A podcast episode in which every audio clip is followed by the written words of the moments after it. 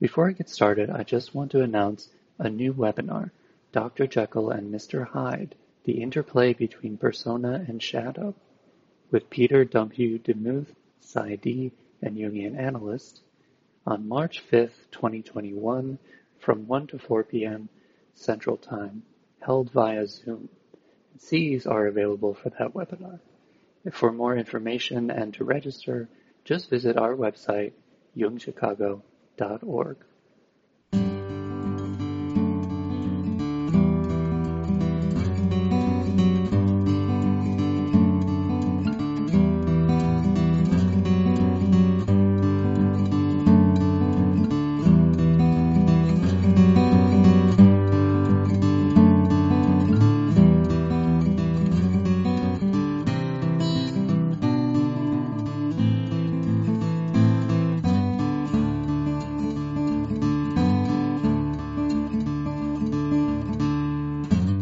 to the Jung Anthology Podcast, analytical psychology seminars from the archives of the C.G. Jung Institute of Chicago.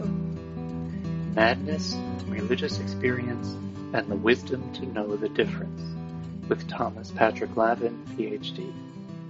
This episode is the first session of the series Madness, Religious Experience, and the Wisdom to Know the Difference. From the series description, in the history of humankind, there have always been seeming psychotic features accompanying authentic religious experience, and there have often been apparent religious images and or identifications associated with psychotic disorders. In our transitioning and liminal culture, what Jung has called the transcendent function acts like a balancing pole for those of us who feel called to walk the tightrope between madness and religious ecstasy. This course examines the work of C.G. Jung and others to help develop imaginal strainers to sift the sounds of the many voices which call to us. It explores our perceptions of the presence of the divine in madness and the madness in the divine. Topics in this program include varieties of religious experience, varieties of psychotic experience, higher powers and deeper powers, the transcendent immanent axis, and feeding the ego self loop. Thomas Patrick Lavin, PhD, is a Zurich trained Jungian analyst who holds a PhD in clinical psychology and a PhD in theology. He was formerly chief clinical psychologist for the U.S. Army in Europe and is a founding member of the C.G. Jung Institute of Chicago. He is in private practice in Wilmette, Illinois, and consults internationally on typology, spirituality, and addictions. There will be a link to the entire series in the show notes, as well as links to Dr. Lavin's lectures in our online store and his other podcast episodes. You can also support this podcast via a link in the description or by visiting our website. And now here's the lecture. I was thinking about the introduction and I was thinking about a picture I saw of Jung. Maybe it's Jung face to face. And someone, probably Barbara Hannah, uh, who was very close to Jung, probably told him that the words damn and hell in the English language are naughty. Uh, because I remember John Freeman in the face-to-face film with Jung, and he said, Professor Jung, what do you think about the future? What, how do you see things happening in the future? And Jung had a glint in his eye, and he said, oh well, he said, you know, the world is in a hell of a damn mess. and then he, you know, kind of looked as though uh, he'd done something wrong in church. Um, and I thought really my introduction, uh, it, what I wrote, and not all of what I wrote was printed on the course description for space reasons. But I thought, you know, we're talking about a hell of a mess that we're in in this liminal time, not wanting to sound like Professor Harold Hill talking to people about River City, but nevertheless, we are. We're in a time of transition. We are in times where people are worried about office buildings being bombed. Uh, women are being raped in Bosnia. There are shootouts in Texas. And these things are done either supposedly for religious reasons or in God's name. And that's where we are.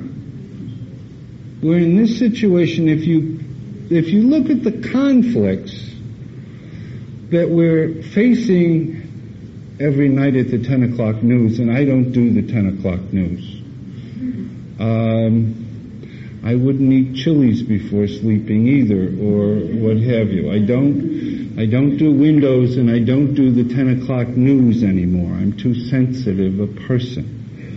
Uh, I do catch the 6 o'clock news to make sure that we're all here and everything is normally dysfunctional the way it is, um, but 10 o'clock, no.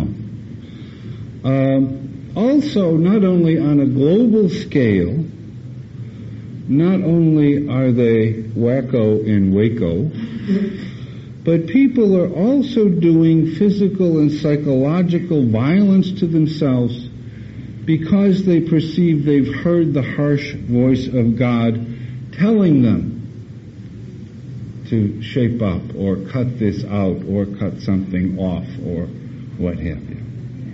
Okay? So it's a, a collective thing in our culture, but also individually. And yet we've seen that in the history of humankind, we can look at the religious experience in all religions and in all times, and this is seemingly psychotic, uh, or has psychotic features, accompanying what are indeed authentic religious experiences. I also remember that I had the good fortune of working in a mental institution in Switzerland outside a place outside of Zurich where they had three Jesus Christs in the institution at the same time, uh, competing with one another, I, I guess. Um, and so it's long been known that there are indeed psychotic features to religious experience, and religious experience indeed uh, has an otherworldly, out of it aspect to it. And so basically what I'd like to share in the next four lectures are some ideas about the presence of the divine in madness and the presence of madness in the divine and what I call the, uh, not I, but the idea of how can you tell the difference? How can you tell the difference for yourself? How can we tell the difference in a culture? And this is a, a very hard thing to do. And in order to do this, we're going to have to talk about symbols and the role of symbols. We're going to have to talk about what Jung called the transcendent function, which that particular name I don't think is adequate anymore. Uh, it's not the whole thing. But what I said was in, in our transitioning and liminal culture, what Jung has called the transcendent function is like a balancing pole for those of us who feel called, interesting word, to walk the tightrope between madness and religious ecstasy. And sometimes there's a very thin line. It's very hard to tell which is which. And sometimes it depends on which camp you're in as to whether you call something a religious experience or whether it's madness. And brand X or the other people are mad. Okay? It, it really is very, when you look at the lives of su- supposed saints, you find all sorts of, and this is, uh, I'm just going to pass this around, it's a fuller explanation than you got in the program. The lives of the saints, I think if some of the so-called saints, both Eastern and Western, lived today, they'd be given a lot of Thorazine. and they would be in a special home or house or what have you. They couldn't fit into the mainstream of our society. And so tonight we're going to talk about varieties of religious experience. Next week, talking about varieties of psychotic experience. What is it like, uh, or how can we name this thing called psychosis? Then it's important, if we're going to make the distinction, we have to talk about higher and deeper powers. The, the transcendent immanent axis. It's not enough to talk about the transcendent anymore. What I mean by that is that we've come to an understanding of our own religious functions that we realize that our religious function is free to go outward or inward. That the presence of the divine has to be seen as much deep within as high above. What I'm suggesting to you is that the theology of the West, uh, to include Islam, that the theology of the West, Judeo-Christian Islamic theology, is indeed a theology that is more extroverted and being so extroverted in orientation, it has made many of us neurotic. It has indeed paralyzed our religious function. On the other hand, some religions of the East are so centripetal and so individual that they can make a person highly neurotic as well. What we're looking for and what we can see from the peak of history, the history of religions in our time, is a balance between these two religious or two directions of religious, our own religious function, our own religious passion, our own religious drives. To use Jung's terms, there is a place in the religious development of a person and of a culture for both introverted and extroverted forms of meaning seeking. Our Western culture has a very strong extroverted bias in terms of its meaning seeking. To be overbalanced one way or another is to be neurotic. So we're going to, to look at that. One then would have to feed what I call the ego-self loop. Now, the ego-self axis is a term uh, in a book called The Ego and Archetype, an American analyst, Edinger, Ego and Archetype, has a chapter called the ego self axis. And what he says is that in order to be healthy as an individual, you have to have a relationship between the I and the self with the capital S, which, if we were talking God talk, would be the presence of the divine within us. Okay, which Jung, the best definition of the self with a capital S that I've ever heard, I got in an, a letter from uh, Dr. Marie-Louise von Franz, and we were corresponding back and forth about religious experience. Uh, and she said, well, I guess you know this, the self is ineffable. You can't define it or what have you. But the best I've ever heard about the self, in terms of a definition, if one must, that the self is that image of intercourse between the ego and the divine. Nice. Okay. What people have called the self throughout history. Okay?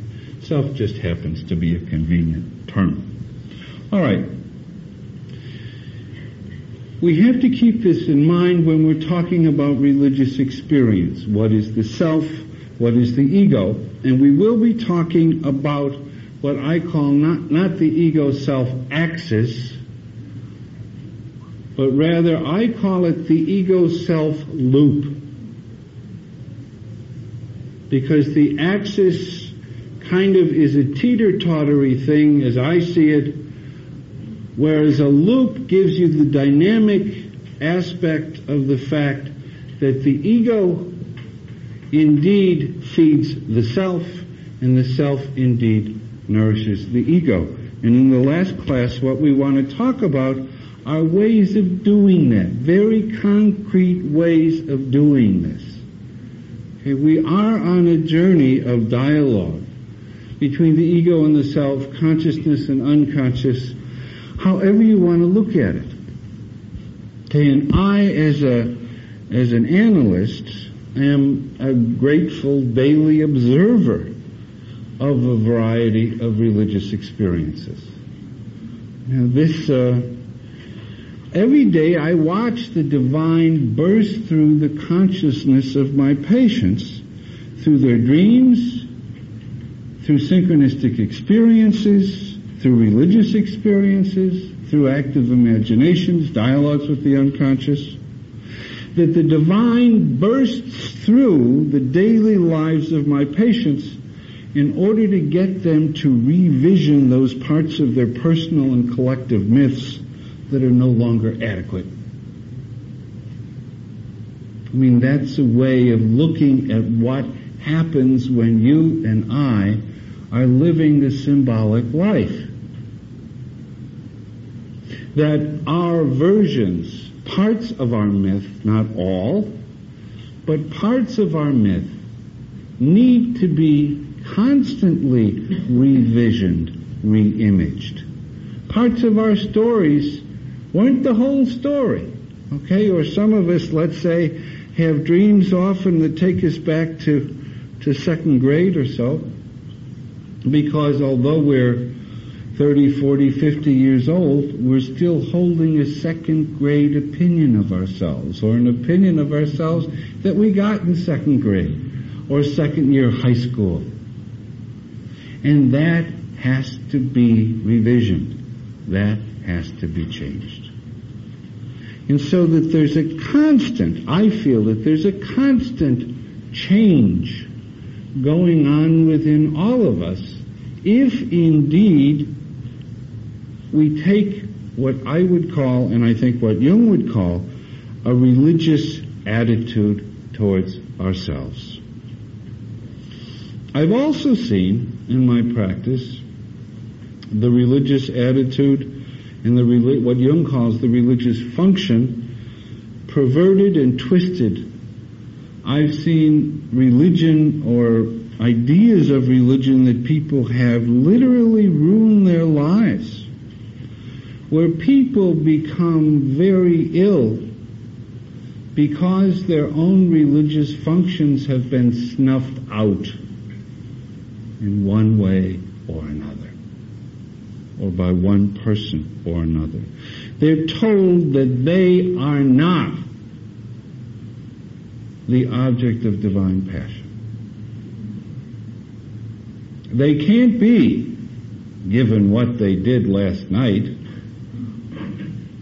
last Saturday night anyway, they couldn't possibly be the object of divine passion. And so our own religious function, our meaning seeking function can be snuffed out. And let's not blame only parents. I mean, as a parent, I take issue. parents, you see? And so what happens then? Well, my image is that, that many people come to therapists to get fixed. I think that people come to Jungian psychology rather to have their religious function celebrated, found, affirmed, and contexted. You know, if someone wants to get fixed, they should go someplace else. They're all out there waiting to fix you. Okay? And tell you what's wrong with you, DSM-3 you, DSM-4 you, give you a diagnosis, give you a psychological prosthesis, almost anything. We're all out, okay? Everyone's gonna fix. But what if you don't want to be fixed? What if you think you're not mad, you're normal? And they're mad. What about something inside that needs to be found, that needs to be acknowledged, that needs to be given a life context okay. and to be celebrated? I think that that's why a person probably would come to a Jungian form of therapy. Uh, the amazing grace is that my religious function and my creative function were lost and now they can be found. I was diagnosed by my subculture as blind and now I have the renewed energy and courage to see with an inner vision. The collective is problems with visionaries who proclaim a different vision or way of celebrating the presence of the divine. Now this has always been so. This is nothing new. Okay, so that you, if you are a mystic, in any tradition, Eastern tradition, Western tradition, you have to stand in two visions and hold the tension of the two. And the two visions are my inner vision and the visions of the collective. And a lot of my inner visions, if I'm going to exist in this society, I'd better keep them to myself. Okay? Before they institutionalize me. Or I'm kicked out of the house, or the marriage, or the shul, uh, or the society or whatever anyone wants to kick me out of. It's a very interesting visions, if they're spoken about inappropriately and at the wrong time, tend to make outsiders of us all. And so a good Japanese Roshi is going to be, is really going to respect the vision of the collective will not by his teaching or her teaching do injury or harm to the collective. One doesn't have to operate necessarily this way. Jung, since he was a kid, having dreams of God shitting on the Basel Cathedral? Well, you don't tell Daddy, who's a pastor, that one. At the breakfast table, as you're eating your Bircher muesli, or mueslix as they call it here, you don't just say, you know, Dad, I had the most interesting dream last night. That just wouldn't have gone in Basel. And so he learned to keep quiet about some of these things. As a matter of fact, Jung's own religious visions were a source of pain to him all his life. And it wasn't, he said on a lot of things. He didn't publish a lot of things. Uh, he wouldn't lecture publicly about a lot of things until 1944, when at 68 years of age, he has a massive banger. And he has an out-of-body experience.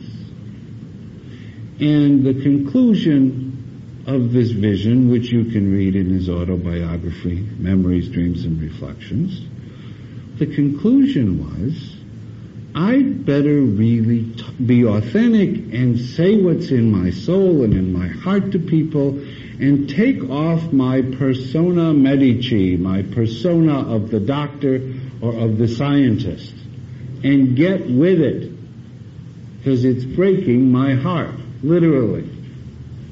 And so for the next, uh, from 1944 until 1961, Jung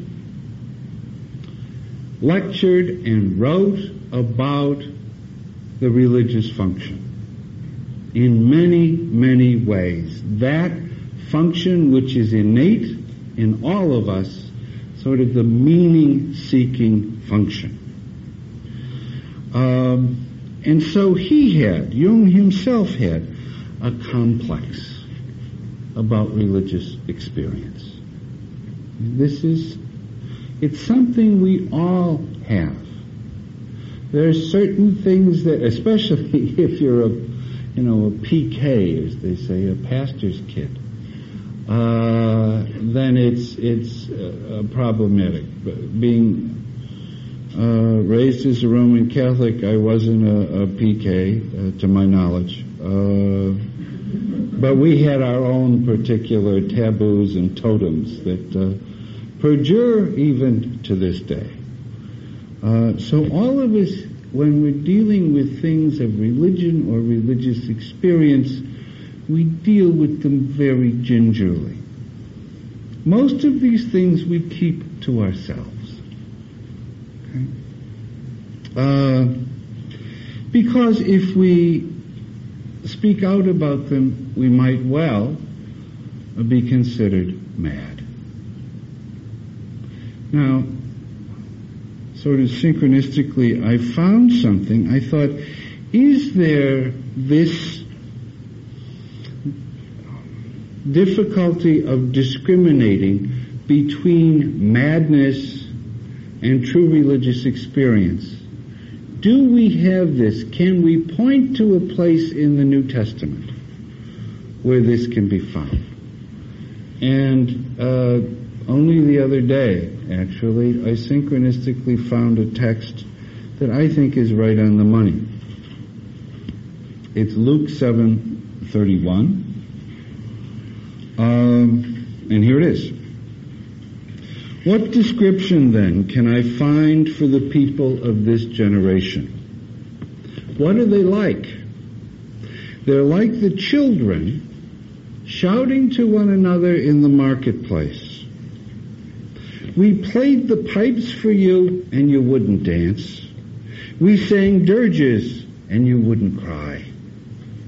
For John the Baptist comes not eating bread, not drinking wine, and you say, he's possessed. The Son of Humankind comes eating and drinking, and you say, look, a glutton, a drunkard, a friend of tax collectors and sinners. Yet wisdom has been proved right by all her children.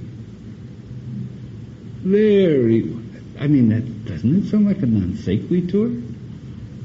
Wisdom has been proved right by all her children. And yet, indeed, if you make and you look at the, the quotes that Jesus is using, from the Hebrew Bible, you can begin to go into more deeply and to understand what Christ is talking about in terms of both he and John the Baptist not conforming to the religious persona expectations. Okay? We all have religious persona expectations. Someone I know recently got off the elevator at a hospital, was going to see a relative who had had very serious surgery. She was very distraught. She got off the elevator. This woman came up to her and said, Who are you? Who are you going to see and what are you doing here? What is the room number of the patient you're going to see and what's the patient's name? And this woman said, Who are you and why do you want to know? Especially seeing that she was in the middle of New York City at Sloan Kettering Hospital. Who are you and why do you want to know? And the woman said, Huh, you don't trust me, and walked away. Later, when my friend was complaining to uh, someone at the nurse's station, she looked over and there was the receptionist seated there who was the one that came up to her. No, she wasn't the, I'm sorry, she wasn't the receptionist. She was the chief of nurses sitting there, know, filling out some form. And my friend said, there you are. And the other nurse said, why weren't you wearing your badge? Had the woman been wearing a badge, it would have made a, who are you? What room are you going to? And what's the name of the patient you're going to see? Would have made eminent sense. Without the persona, she's another crazy nut in New York walking around hospitals asking people what the hell they're doing on the sixth floor. Mm-hmm. Do you see how important persona is in our society? Now we have a persona that we have established, society has established, for religious functionaries. Okay, and so people get very disturbed when they find out that people are acting out, they get hyper disturbed out of persona. Okay, so John the Baptist comes and does not take part in the liturgical services of his contemporary Judaism and lives outside of the holy city and sacred place in a desert, he's got to be possessed. He's got to be possessed. This guy from Nazareth comes along, okay, he's eating and drinking and schmoozing and healing on the Sabbath, and they say, ha ha ha, ha ha, no. Uh-uh. This is a drunkard, a glutton. He talks with sinners, even worse, tax collectors, working for the Romans, Caesar Incorporated. Who can believe this man? That's to what can we, you see, we demand not only a badge from religious functionaries, our priests and our prophets, but we demand that they act affectively, emotionally, in a certain way. Okay, and so back to the quote, we played the pipes for you and you wouldn't dance to our tune. Okay. We sang dirges and you didn't cry crocodile tears. Okay? What's wrong with you? You're out of step. You are not meeting. Usually you think, and I think too, that a heretic is someone who is out of the cognitive boundaries. Okay? He doesn't believe in dogma. But I submit to you and to myself that there are, in terms of religious experience, affective boundaries. There are emotional boundaries. And if you or I go beyond them the wrong time and in the wrong place, we're considered mad. Now, when I shared with my older son the title of this, and he's a budding lawyer, I said the title, Tom, is Madness, Religious Experience, and the Wisdom to Know the Difference. He said they could sue you for the copyright on that last part. I thought, why do you have? Why do you have to think in such a litigious way? You know? And the wisdom to know the difference. No, it's not an anonymous prayer. It was, it's said in AA Comes of Age that it's an anonymous prayer, but it was secretly made up by Reinhold Niebuhr, and you found it out here. There you go. Reinhold Niebuhr is the, the person who wrote it. For those that don't know the Serenity Prayer, very simple. Well, everybody almost knows it. Lord, grant me the serenity to accept the things I cannot change, the courage to change the things I can, and the wisdom to know the difference. And so that's where the last part came from, and the wisdom to know the difference. Um, and again, I heed back to the end of the statement of Christ, yet wisdom has been proved right by all her children. So, the whole question of wisdom, the wisdom to know the difference, the wisdom to discriminate, is, is extremely important here. Here we're really talking about Sophia. Here we're really talking about, in common parlance, you hear about feminine intuition or feminine wisdom, that instinct, that Sophia wisdom. To know the difference, to discriminate from the collective to what is really human. And so this is, is something that we have have a real difficulty with in the history of religions. If you look at the uh, any exercises, it's uh, whether they be the exercises in the Upanishads for enlightenment, or the exercises of Ignatius Loyola, that if we look and we follow these exercises for enlightenment and contrast and compare them, we see that we all reach a certain point where we have to ask the question, is that coming from the light side or the dark side? Is it coming from the devil or the angel? Because in reality, they sound so close. Jung wrote a letter to someone that's in the second volume of his letters on page 531, in which he says to this person, responds to this person, to hell with the ego world, listen to the voice of your daimon. It, it has the say now, not your ego It's very strong. Listen to the voice of the daimon within you, the demon, daimon within you. Now, the, Jung makes a distinction in the Greek between a, a demon and a daimonion.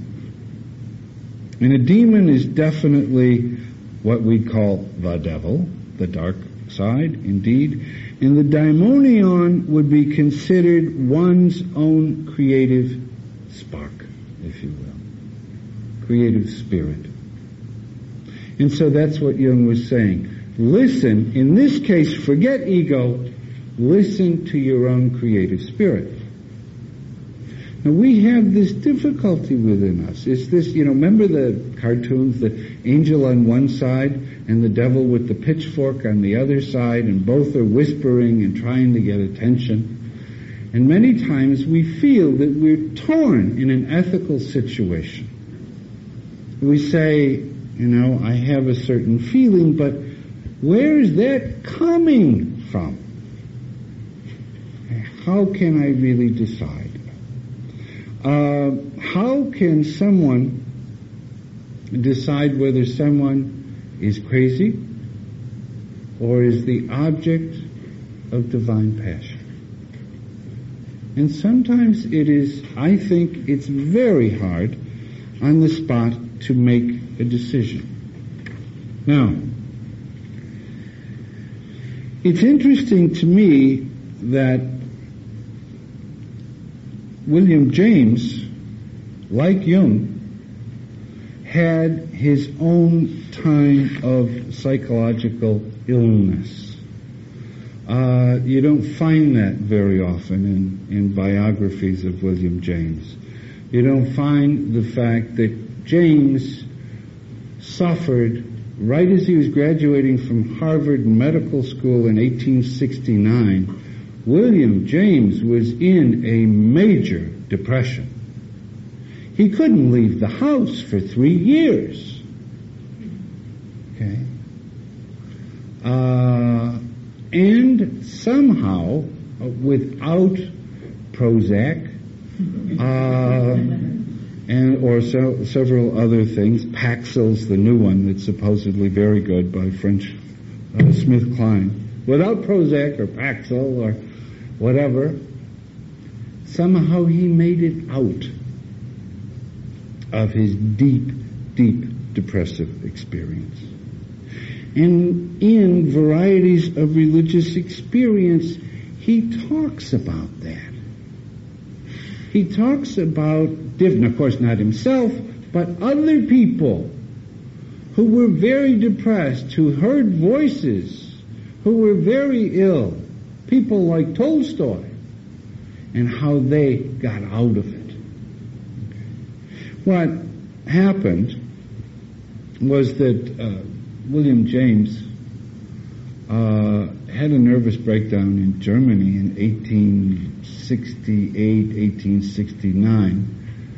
He, uh, we don't blame the German people for it, but it was uh, he was there studying under the uh, Hermann von um, someone or other, no, Helmholtz, uh, the physicist and physiologist. And he came into contact with uh, Kantian ideas, idealism, which certainly was a lot different from the stuff that he got at home. Um, from his father, um, he got a whole mixture of religions. His father was a Princeton, Henry James Sr., okay, was a Princeton seminary dropout. Uh, went pretty far and then uh, finally said he couldn't take the ecclesiologisms anymore and left and began uh, working with followers of Emanuel Swedenborg and was very interested in the mythical, the father now, the mythical aspects of looking at the Bible. And he would take Henry and William and traipse around Europe to the New Jerusalem Swedenborgian churches in London and in Paris and in Brussels and so on when they're kids talking about the Bible and mysticism. Do you see the genesis of this? it's important when people write about religion, you need to see it in a, in a story context instead of going right for the abstract stuff. You know, like, oh, there it is. It proves our point that we're right and those guys are. Yeah. we need a story. You know, people get uptight about religion because there's a story behind this people right now, we will see between right now, 1993, and the year 2000, the influx of more fundamentalisms. Okay, going to happen as sure as we're sitting here, or standing is the case by feet. Why? Because we're in a state of tremendous transition. Okay?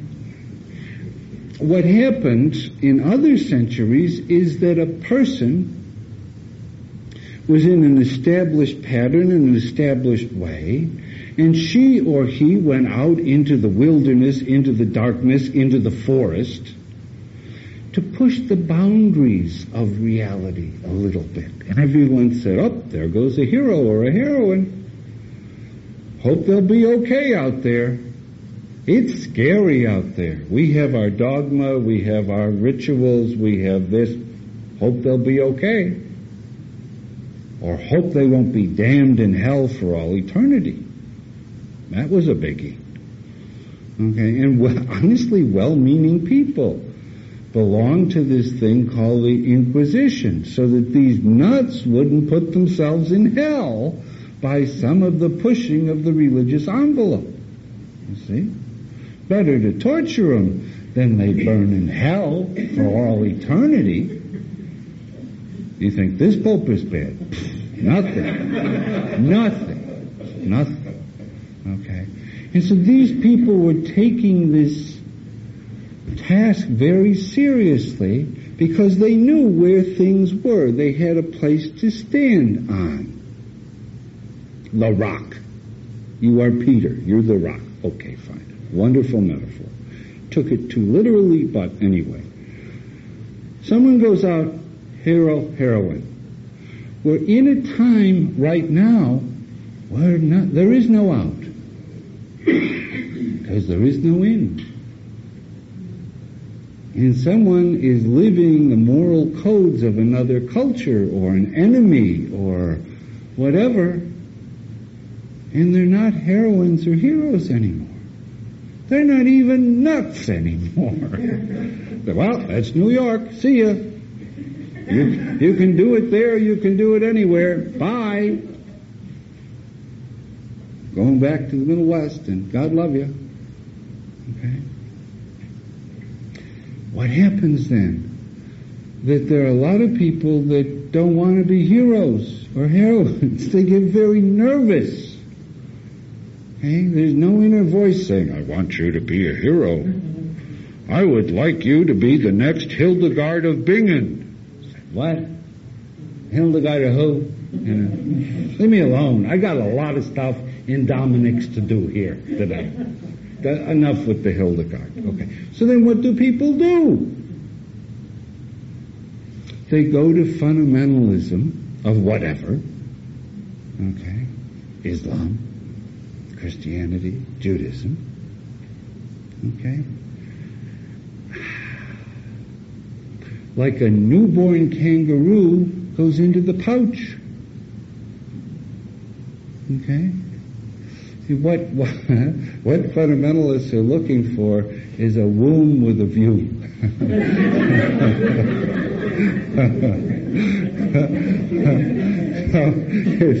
they need a safe place Okay, it's true. Think about it. They need a safe place to be in and just kind of peer out a little bit because they're not ready yet in this liminal time. You know, we've tossed out a lot of things, but we're not ready with the new things yet. And so, like a baby kangaroo, many of us, and we're not called to be hero or heroine, and so we just want to find a place to kind of hang out and watch what's happening. And we could always go back into that old time religion real quick. Okay. And get that enthusiasm that we need to put up with all the mishigas that's going on around us in the world. So all of the craziness. And so we need to understand that many times a person's theory or theories of religion, religious experience, religiosity comes out of her or his own pain, heartbreak, suffering. Okay? So William James was with von Helmholtz He's exposed to a Kantian view of religion uh, by, or really through a, a, guy by the name of Charles Renouvier. and he has his breakdown. He has what in the old psychological terminology was called neurasthenia. If you look it up, you'll find it's a major depression. It's fatigue, uh, it's nervousness, it's loss of memory and energy, but most importantly, a feeling of inadequacy, which comes with any major depressive a- uh, episode. Okay, so three people in the back row were saying, is that what I have? Anyway. so, during this episode, he lived in his father's house. He got, William James got a few articles off, but he couldn't practice medicine. And he said, in a good sort of German way, my first act of free will was to believe in free will. And it was through his accepting of the fact that he wasn't really determined, okay, that he was able to get better again. To accept one's freedom that I'm not programmed into any form of receiving or searching for the divine. For many people begins to mark the beginning of their wellness. Okay, to that they're unbounded. Okay, this act of free will. And so we find, for those of you who have been reading varieties of religious experience, we find that he found that the existence of divinity can be established by the record of a person's religious experiences. Okay? By viewing it, uh, and he views religion as a plurality of saving powers. That's how he looks at it. A more of the same quality as oneself, he says. In other words, whatever religious experience does, it's an experience that I have of me in which I find inside of me me, but more than me, with a capital M. Okay? There's a part of me that's bigger than me. And it heals and it saves. And he says that's called divine. Okay? In Jungian psychology, it's known as the self. Okay? More, a more of the same quality as oneself, which in a crisis a person can make contact. For James, who was working on his own conflicts about religion, the invitation to give the Gifford Lectures in 1902 at the University of Edinburgh was a big deal. And when you made the Gifford Lectures, you've done it, okay, in terms of talking about natural religion. And so he did. He gave these lectures, and it was a culmination of many years of work. Many years of experience. It was the first scientific approach to religious experience. And his point was there are varieties of religious experience. There's a plurality here. There's not just an introverted or an extroverted or this kind of, there are many types of experiences of the other. And he classifies them, and he talks about them. And I, as, as I reread the uh, varieties of religious experience, I was just amazed at how relevant they are today. His examples of religious experience are about the same as the examples almost anybody would give. About the same. I was looking for one passage. I can't find it. The hell. Um, but it's just amazing. I've summarized it anyway. Um, to be able to see that there are varieties of religious experience. They point to, he says, um, the existence of specific and various reservoirs of conscious like energies. This is very interesting. I'll go slowly with this. When you read the summary, the very end of varieties, he says there are varieties of religious experience that point to the existence of specific and various reservoirs of energies with which we can make specific contact in times of trouble. What did he do? What is this summary telling us? What happened? Here is here's William James doing exactly what Carl Gustav Jung did. He came to terms with his father's myth. As a child, he'd been dragged around Europe by his father, who didn't find it at the Princeton Theological Seminary and went around looking for something that was not as rigid as he got at Princeton. Jung had a father who, as he said, Jung said, broke faith with faith. And so Jung's interest in religion that got him in trouble all his life was indeed not only working out his own meaning, but also healing the meaning that his father never found as a, Swiss Reformed pastor. So it was a double whammy here uh, for both of these men. They came to terms with the myths of their fathers. Okay, I think that's that's very important. Because really it is, one might think or say, an exclusively patriarchal view of religious experience that can make someone highly neurotic that can give indeed a very re, uh, rigid Procrustean exposition of the religious function can indeed make someone, in the old language, neurasthenic, or as we would say in our language, pretty damn depressed.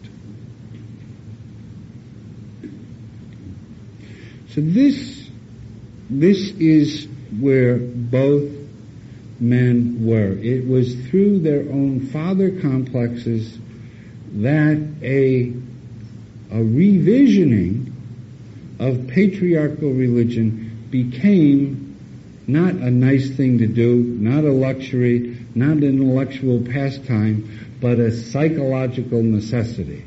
And we'll break for till 8.15 and then get back to this. I want to conclude remarks with regard to William James' varieties of religious experience.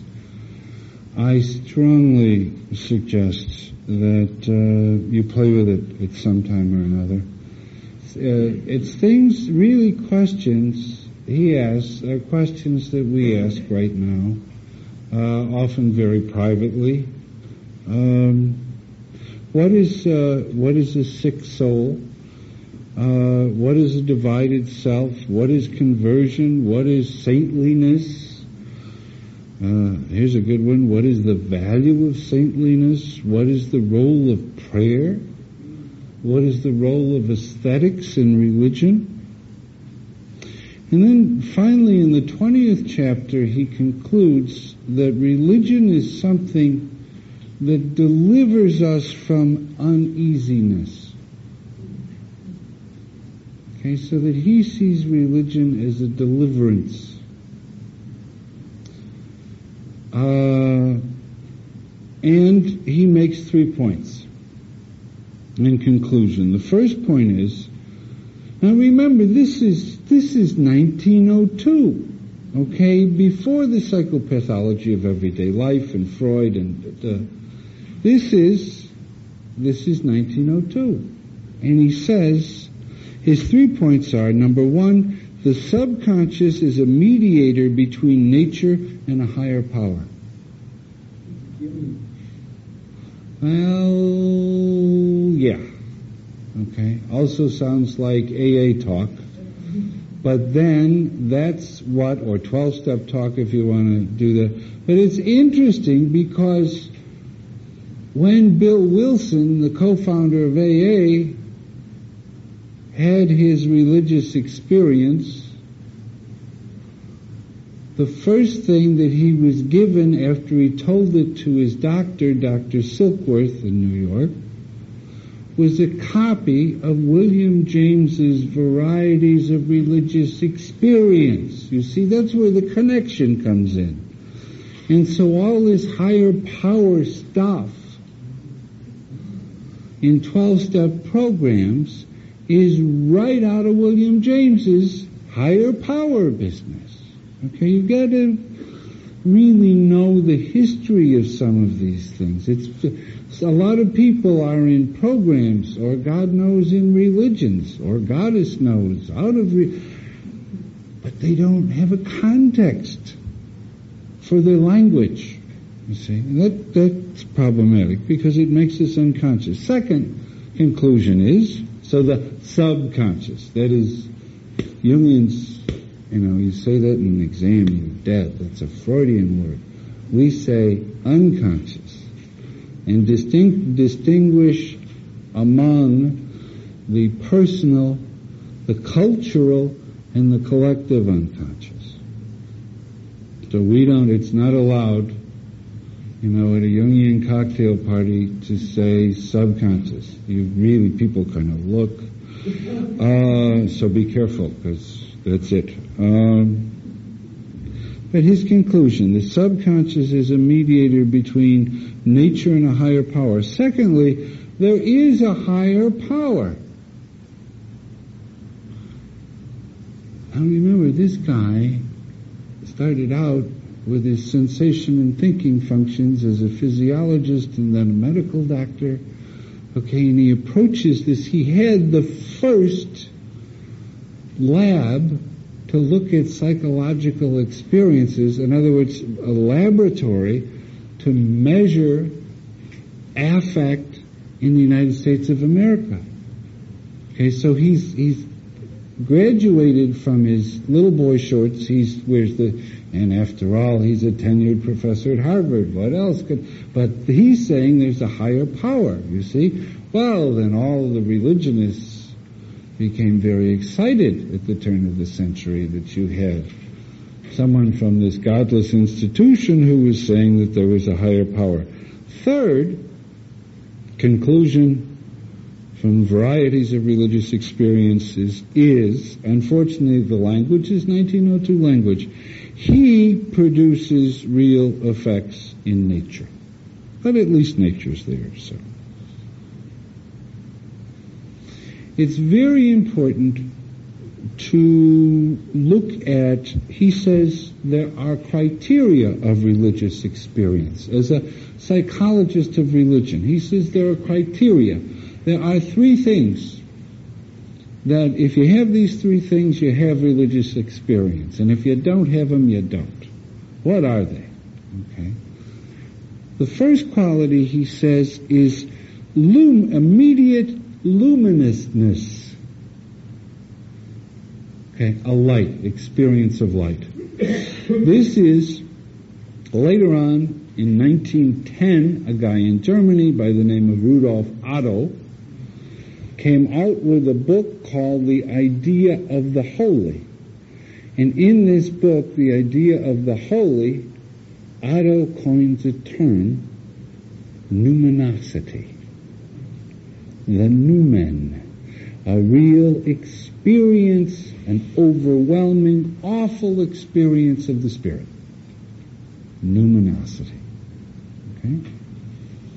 And so, James says, immediate luminousness is one. Second, philosophical reasonableness. We could spend eight weeks just on those two words, but we, move on. And the third is moral helpfulness. Okay? So, those are the three ways, he says, the three criteria of whether a religious experience is valuable. What's he doing? He's using feeling function. You've got a thinker giving you criteria as to how you're to feel about a religious experience. Yes? Two things I'll say about that. The first one is the luminous thing. Does he mean literal light? I'm just wondering because I can't see, so it's kind of interesting. No, no, he doesn't mean literal light, but rather inner light. You see, this is, uh, the question's excellent. One of the major problems that we're dealing with when we're dealing with religion is the tendency towards literalness. And so, if you say that Mary assumed into heaven, well then we've got to be looking at the first astronaut. You see?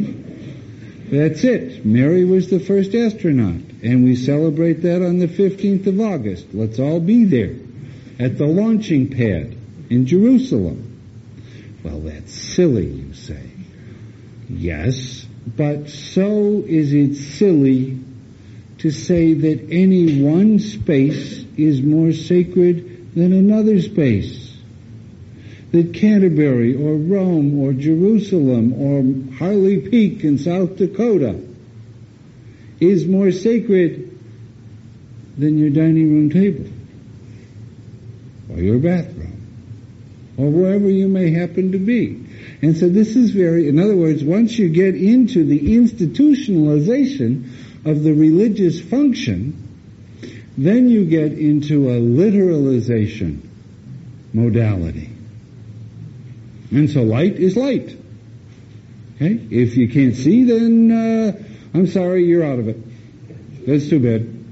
Okay. it's just the way it was phrased, luminosity. It just sounded. Well, of course. Yeah. But, but the, the, other question I was going to ask you, the second one, the philosophical reason was, I don't know, I, I question that just because it seems like from my experience with the young and just from the, the mystics I've looked into, who are we to say that religion has to make sense? You know, it's like um, Tertullian saying, you know, um, we the Son of God is dead and buried. We believe it because it is absurd. Three days later, he rose from the dead. This is certain because it is impossible. Mm-hmm. You know, and I'm just thinking that the whole notion of, of making it reasonable, it almost seems like you're trapped it, trying to put it in a box. Well, you're not going to get any fight from me on that. I'm just telling you what William James said were the three criteria. Okay? I think that reasonableness may indeed be an enemy of the religious function. Uh, but that, and as a matter of fact, James contradicts himself because what he says in the very beginning is that uh, psychopathology uh, and a high intellect may indeed be two criteria to have religious experience in the first place. You see.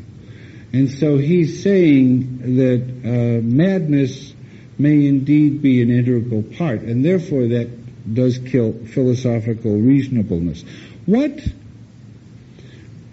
what does philosophical reasonableness mean? Uh, you know, you basically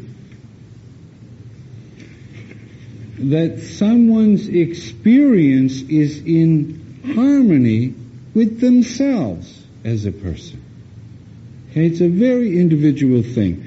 And so he says, I love this one, when he's talking about, he gives these qualities on page 32 of varieties. Then afterwards he says, these are the only available criteria. And he says, St. Teresa might have had the nervous system of the placidest cow, and it would not now save her theology if the trial of the theology by these other tests should show it to be contemptible.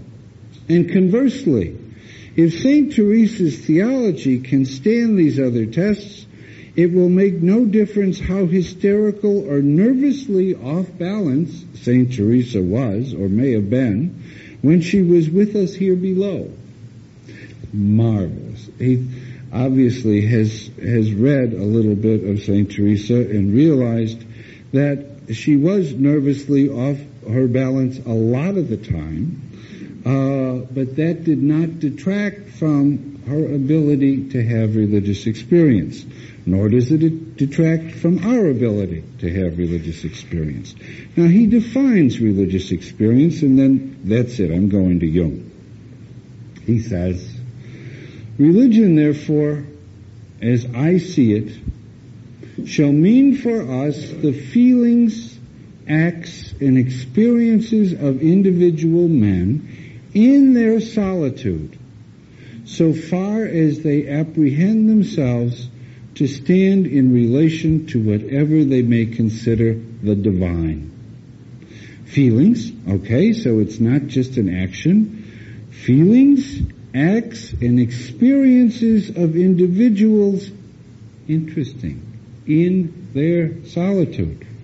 You're out with the Boy Scouts on the trail, sorry, and this is a very private thing. This, re- I guess, that's the inference, isn't it? So far as they apprehend themselves to stand in relation to whatever they may consider the divine. This is very important. The word relation. Because in Western religion, Western religion is relational. You have a relationship with God. You see? Eastern religion, you don't got to have no relationship.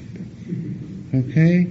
Whether God likes you or doesn't like you is really not that important in Buddhism, in Hinduism. What, does God like you? That and a dollar and a quarter will get you on the L. It doesn't really make that much sense, you see.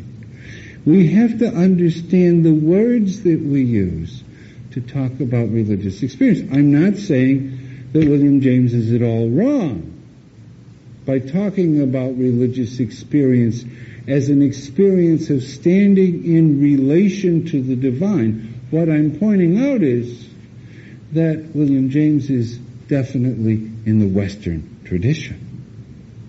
Religion means relationship. Well, if that's true of William James, then what about our friend Carl Gustav? How would he define religion? You will find this in on paragraph 8 of Psychology and Religion, which is volume 11 of the collected works. And here, and I agree with Jung and I disagree with him, uh, but who the hell am I? Religion appears to me, he says, to be a particular attitude of mind which could be formulated in accordance with the original use of the word religio, which means a careful consideration and observation of certain dynamic factors that are conceived of as powers. I'll do that again. It's a very important definition. How does Jung look at religion? Okay, religio. Religious experience is a careful consideration and observation of certain dynamic, not static, dynamic powers that are conceived, dynamic factors that are conceived as powers. Okay, that's the short definition. Then he goes on to say, spirits, demons, gods, laws, ideas, ideals, or whatever name humankind has given to such factors in the world, as he's found powerful, dangerous, or helpful enough to be taken into con- careful consideration, or grand and beautiful and meaningful enough to be devoutly worshipped and loved. In colloquial speech, one often says of someone who's enthusiastically interested in a certain pursuit that he is almost, quote, religiously devoted, close quote, to his cause. William James, for instance, remarks that a scientist often has no creed, but his, his, quote, temper is devout, close quotes. So, Jung is very much aware of William James and very much aware of varieties of experience, okay? He's fighting, because he knows that William James is fighting the same fight that he's fighting himself. Okay, they're, they're soul brothers. There's no question about this. He says, I want to make clear that by the term religion, I don't mean a creed. It is, however, true that every creed is originally based, on the one hand, upon the experience of the numinosum, we just talked about that, numinous, and on the other hand by the pistis, you know, the Greek word for faith, okay, that is to say trust or loyalty. So, every creed is based on an experience of the numinosum, and on the other hand, trust or loyalty, faith and confidence in a certain experience of a numinous nature. And in the change of consciousness that ensues. Okay. So now you see Jung's idea of religion. Religio. To observe, carefully observe and consider certain energetic factors that I conceive of as powers. Use the force, Luke. Okay? If you really look at some of the things that Lucas has done, he's re-mythologized religious experience for our time. Because the old stories are dead. The symbols have turned into signs. Okay? You put an electric chair on the top of a steeple instead of a cross. Aha! What's that? What is that chair? It's an electric chair. Ah, what happened? Well, our founder got juiced for uh, something he said.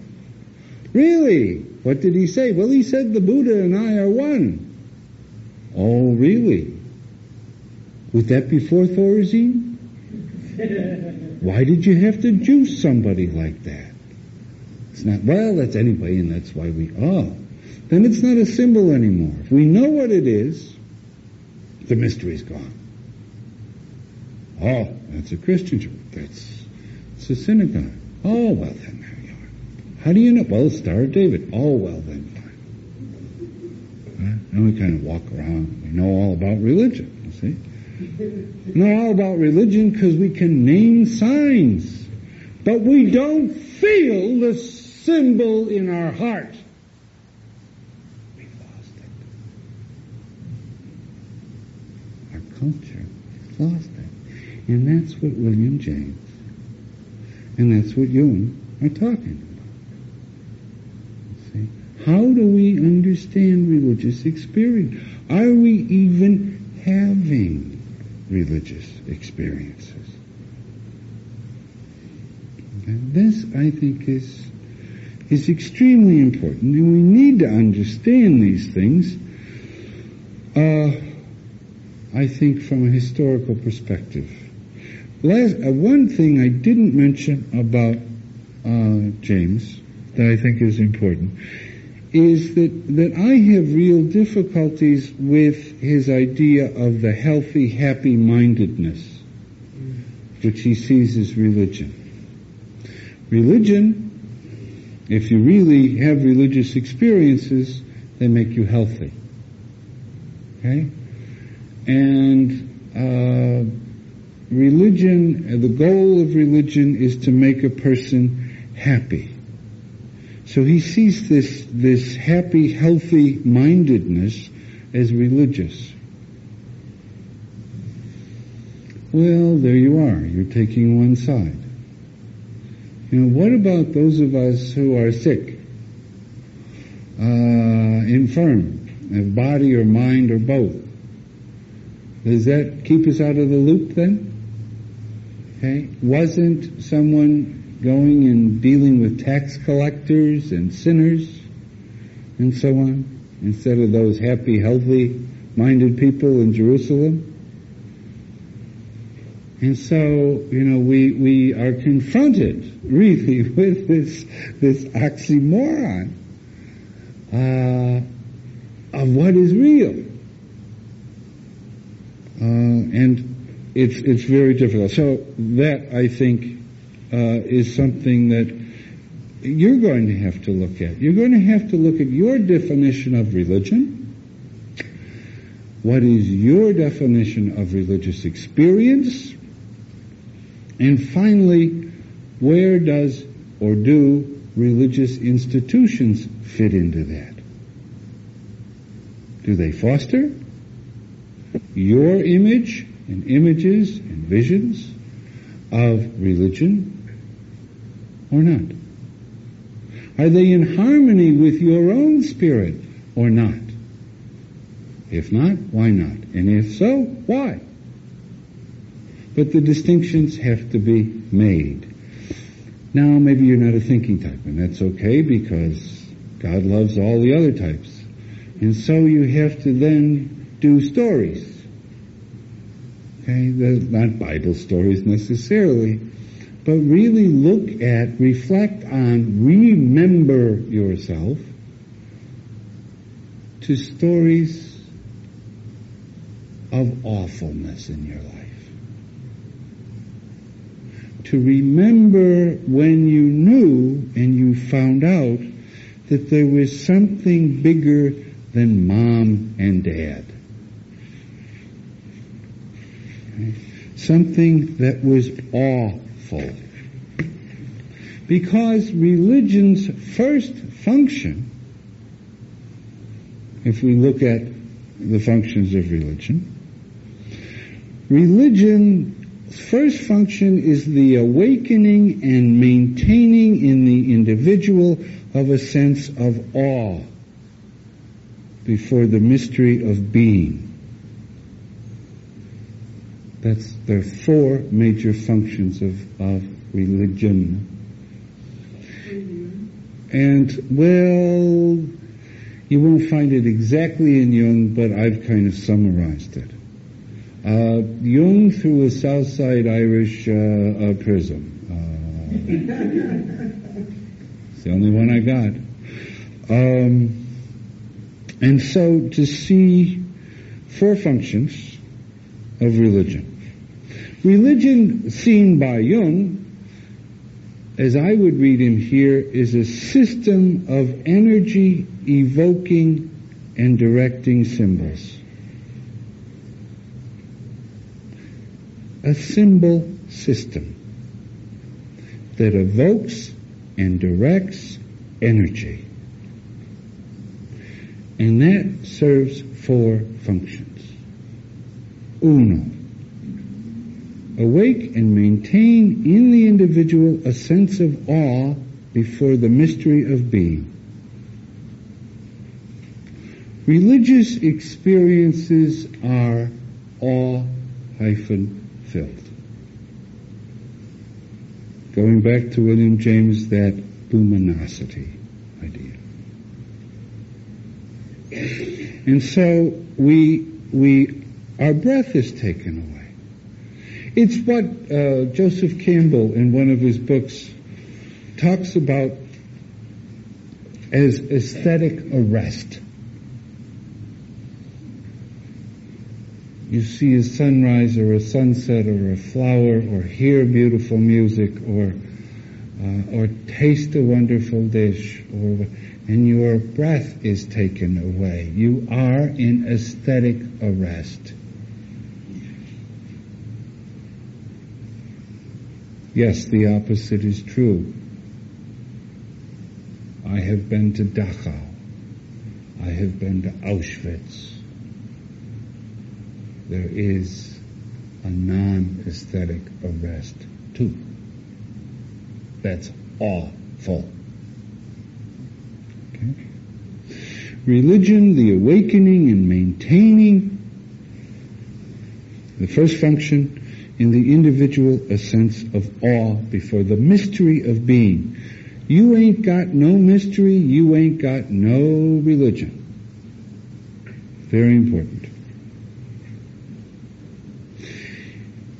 Before 3500, before the Christian era, uh, you you had only a positive attitude towards the universe. This is the time of, of goddess religions. Then, somehow around 700 BC, there's a big break. Uh, people have different times for it, okay? There's a big break. After the big break, what happens? Well, people look at religion before the break, and it, religion was seen, and the divine was seen as absolutely affirming. We name the divine from what happened in the earth or the seasons or the days. Our understanding of the extraordinary was named by the ordinary. It was time Persephone came back again and greened the earth it was Persephone's time. It wasn't spring. It was named by these stories of nature. Okay, the divine had earth under her fingernails when we're talking at that particular time. So the early, the primal understanding of the divine is that which affirms absolute affirmation. We see it we eat, we harvest, etc. We plant. Things grow. Flowers come up again around the 4th of July or whatever. Then, that split because of people coming in, basically the Aryans from one direction and the Semites from another direction, and these nomadic people, non-agricultural people, okay, took things away so God couldn't be God of absolute affirmation anymore, like in the harmony with nature religions. We then had dominant submission religions. Remember your Eisler, the chalice, and the blade. In which we felt absolutely rejected by the divine. Okay? The thunderbolt, you get out of line. That's it. So we went really from absolute affirmation and supported on the earth which grew and which was our mother to loss of, shock, awful, terrible, experiences in which then the face of God turned from an absolute affirmer to an abandoned type of image. And in the primal traditions, these are the two attitudes. But wait, there's a third way of religious experience.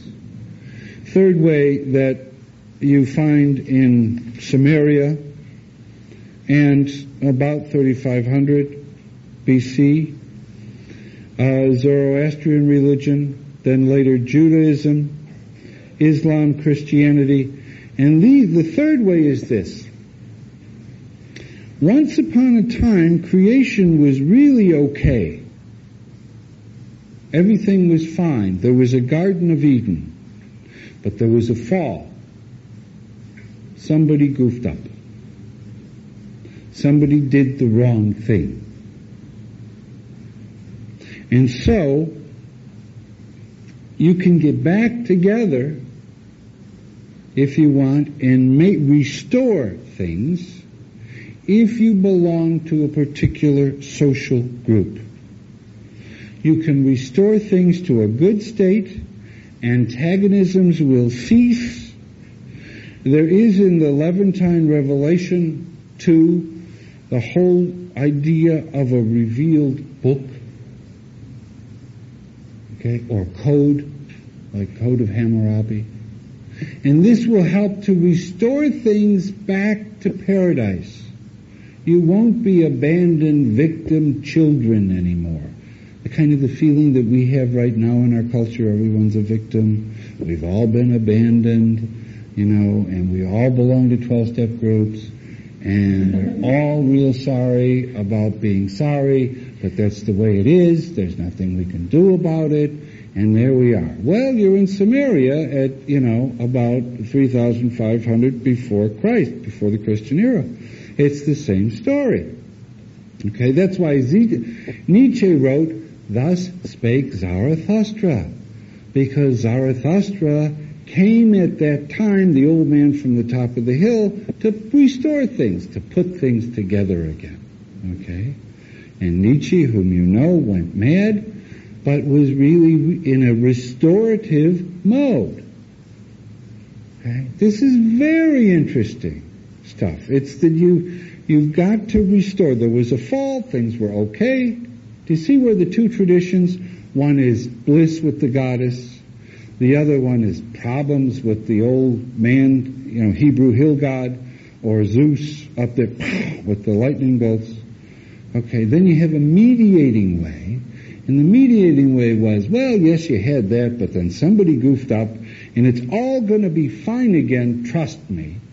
You know, if you belong to the group and wear the ring and buy the hat and see the movie, then you're going to be just fine. Now those that don't see the movie and don't buy the ring and don't sign up, well, we don't know. I mean, they're going to be out of it. If you look at Marxism, you know, it's the same thing. You know, you have the classes and the clash of the classes, and, you know, really we have a, a secular progressivism or, or restoration. It's the story of the Hebrew Bible in modern clothes. You had the fall, okay? Uh, and we're moving towards a time when all classes will be united. It's the same story. It's the same archetype, different archetypal image. Okay? So, what do you do with all of this? Well, then there better be a force someplace. And what do you do? What does that force make you do? It makes you feel awe. It takes your breath away. Okay? So you're either awed in being affirmed. So nice here in Evanston. I feel awfully good. Uh, I'm secondly awed by the degree to which I'm negated as a person, which is awful or terrible. Or I'm awed by the fact that Divine and I are in a restorative participation mystique. Well, yes, that's sort of the priestly thing, okay, of any religion. You're there with God, and God and you are going to restore. I mean, there was the fall, and uh, there you are. Unless you're a pedophile, and then maybe that doesn't work anymore. Okay? Because you can't be a partner with God and restore things and be a pedophile at the same That doesn't work. You see. So how do we deal? Okay? You deal with awe at all of these things. First thing a religion does. Second thing a religion does is it gives a cosmological foundation it gives us an image of the cosmos through which the numinous dimension of mystery will be communicated. And I could go more into detail. Basically what this, this is the role of the human psyche through the personal, cultural, and collective unconscious. Okay, that, that science in our time doesn't take away the mystery, the awfulness, Science gives us a causal system by which we can come to terms with and amplify the numinous. It doesn't take it away. A true science points to the dimension of mystery at the core of its object of study. Any true science will get to the point of mystery if one follows it along. I don't care what the, the science is. In other words, it moves beyond cause and effect to that which makes something an epiphany of the other, something is transparent to the transcendent immanent force or power. Understand what science does? If it's really a science, it's not a pornography. It doesn't call attention to itself. It's an epiphany. It has you go through biology, through anthropology, through psychology, to the presence of the divine in yourself and in all of the cosmos. So religion has a cosmic aspect to it as well. The third function of religion, and you've guessed it, is the sociological function. And that is to, and religious experience as well. That is to validate and maintain a certain specific social order of this time and place, of the here and now. Okay? So, you know, if you don't want to be in the here and now, stay the hell out of church. Okay? Because they're going to validate the here and now in the specific social order that is now. And we do that through initiation rites, especially at puberty. Okay, and we find out in initiation rites that deviants are not tolerated. You do the party line. Okay, how much deviation can a society sustain? How wacko can they get in Waco? In the name of religion, you see, for Christ's sake. So they have that religious experience has a sociological function has to. Or we're dealing with madness, and we have to deal with madness. We must understand that our religious function tells us that, that the social order must support the human psyche.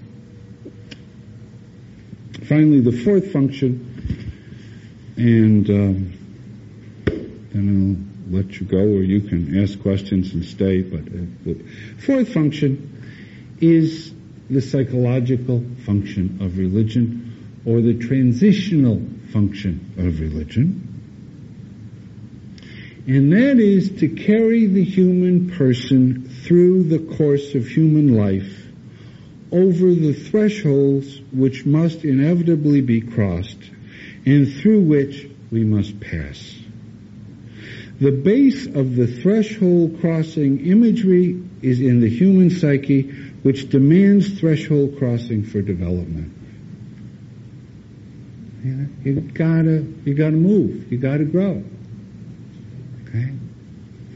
Fish gotta swim, birds gotta fly.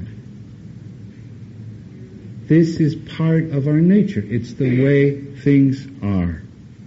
Religion is to help us make that transition from one place to another. Transitus. Trans to cross. Situs, place. Okay? So the, the religion is a transitional function. Which I like better than Jung's transcendent function, but anyway, religion has that. It helps us with the births and the deaths and the marriages, you know, and so on that the current crisis in our time is that we've separated these four functions of religion. In other words, that the awakening of awe is related to our cosmology, which is related in accord with our sociology, which is related to our psychology. Now things aren't related at all cosmological and sociological boundaries are no longer rigidly fixed. The person who voluntarily goes outside of the boundaries was considered in great peril and was a hero or a fool to the tribe, to a primal society.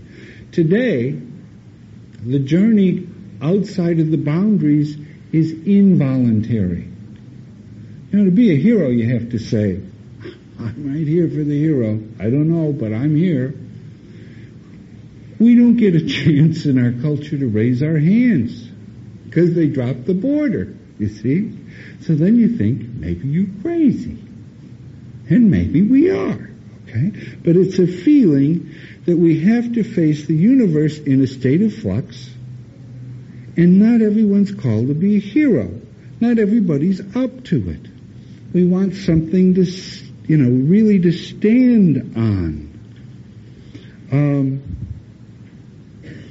therefore, someone who who does move out of of boundaries, who is on a religious quest or search, is not as considered as much a devil or a fool as she or he once was. Many don't want to go on the path, on the dark path into the wilderness. Many are looking to find a rock to which they can attach their internal Sisyphus so that their borderline behavior will be acceptable, like Wacko and Waco. Okay? So to understand that religious experience and religions can be a force of healing and wholeness and resolution of bringing things together if you think they ever fell apart. Or on the other hand, they can make the feeling of isolation and alienation even stronger. Because you're always going to be a sinner or you never are allowed to get out through an initiation rite of the kangaroo's pouch. Okay, you're told that your womb with a, a view is is important. You never move from, in a religious sense, of religious experience, from dependency to adulthood, to a sense of self-responsibility. And self-responsibility means questions like, moving away from questions like, where's my mother and what will daddy say? To how can I do it myself? See, there are people who follow religion and who follow a religious function, but they never go through puberty initiation. They're precluded from experiencing their own internal and external wildness or wilderness. They're neurotic because they did not cross that threshold. And religion can be a force, as an institution, to be a force to keep people away from being responsible to and for their own selves. So we have varieties of religious experience.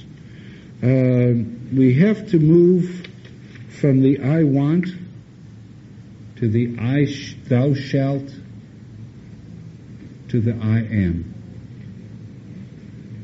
There are stages of development of, of religious experience from the I want of the child, the uh, thou shalt of the adolescent and early adult, to the I am of the person who is becoming, as Jung would say, individuated. I'm sorry I kept you a minute over, and we will begin again next week. Thank you.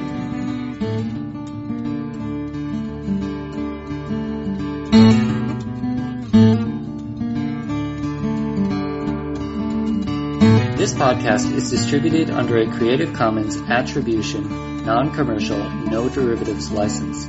Share it all you like as long as you maintain the attribution to the speaker, but please do not change it or sell it. If you like this episode, tell your friends about us or leave us a review on iTunes. For more information about classes, training programs, videos, audio, this podcast, or to find a Jungian analyst near you, visit our website www.jungchicago.org. Thank you to the 2020 donors who gave at the supporting member level and above. Barbara Anand, Usha and Ashok Beatty, Jackie K. Bryan, Eric Cooper, Judith Cooper, Kevin Davis, George J. Didier, James Fidelibus, John Korolewski, Marty Manning, Diane Sherwood, Deborah P. Stutzman, Deborah Tobin, Alexander Wayne and Lynn Kopp, Gerald Weiner, Karen West, and James Taylor, and Ellen Young. And thank you to everybody else who gave at that level but wishes to remain anonymous.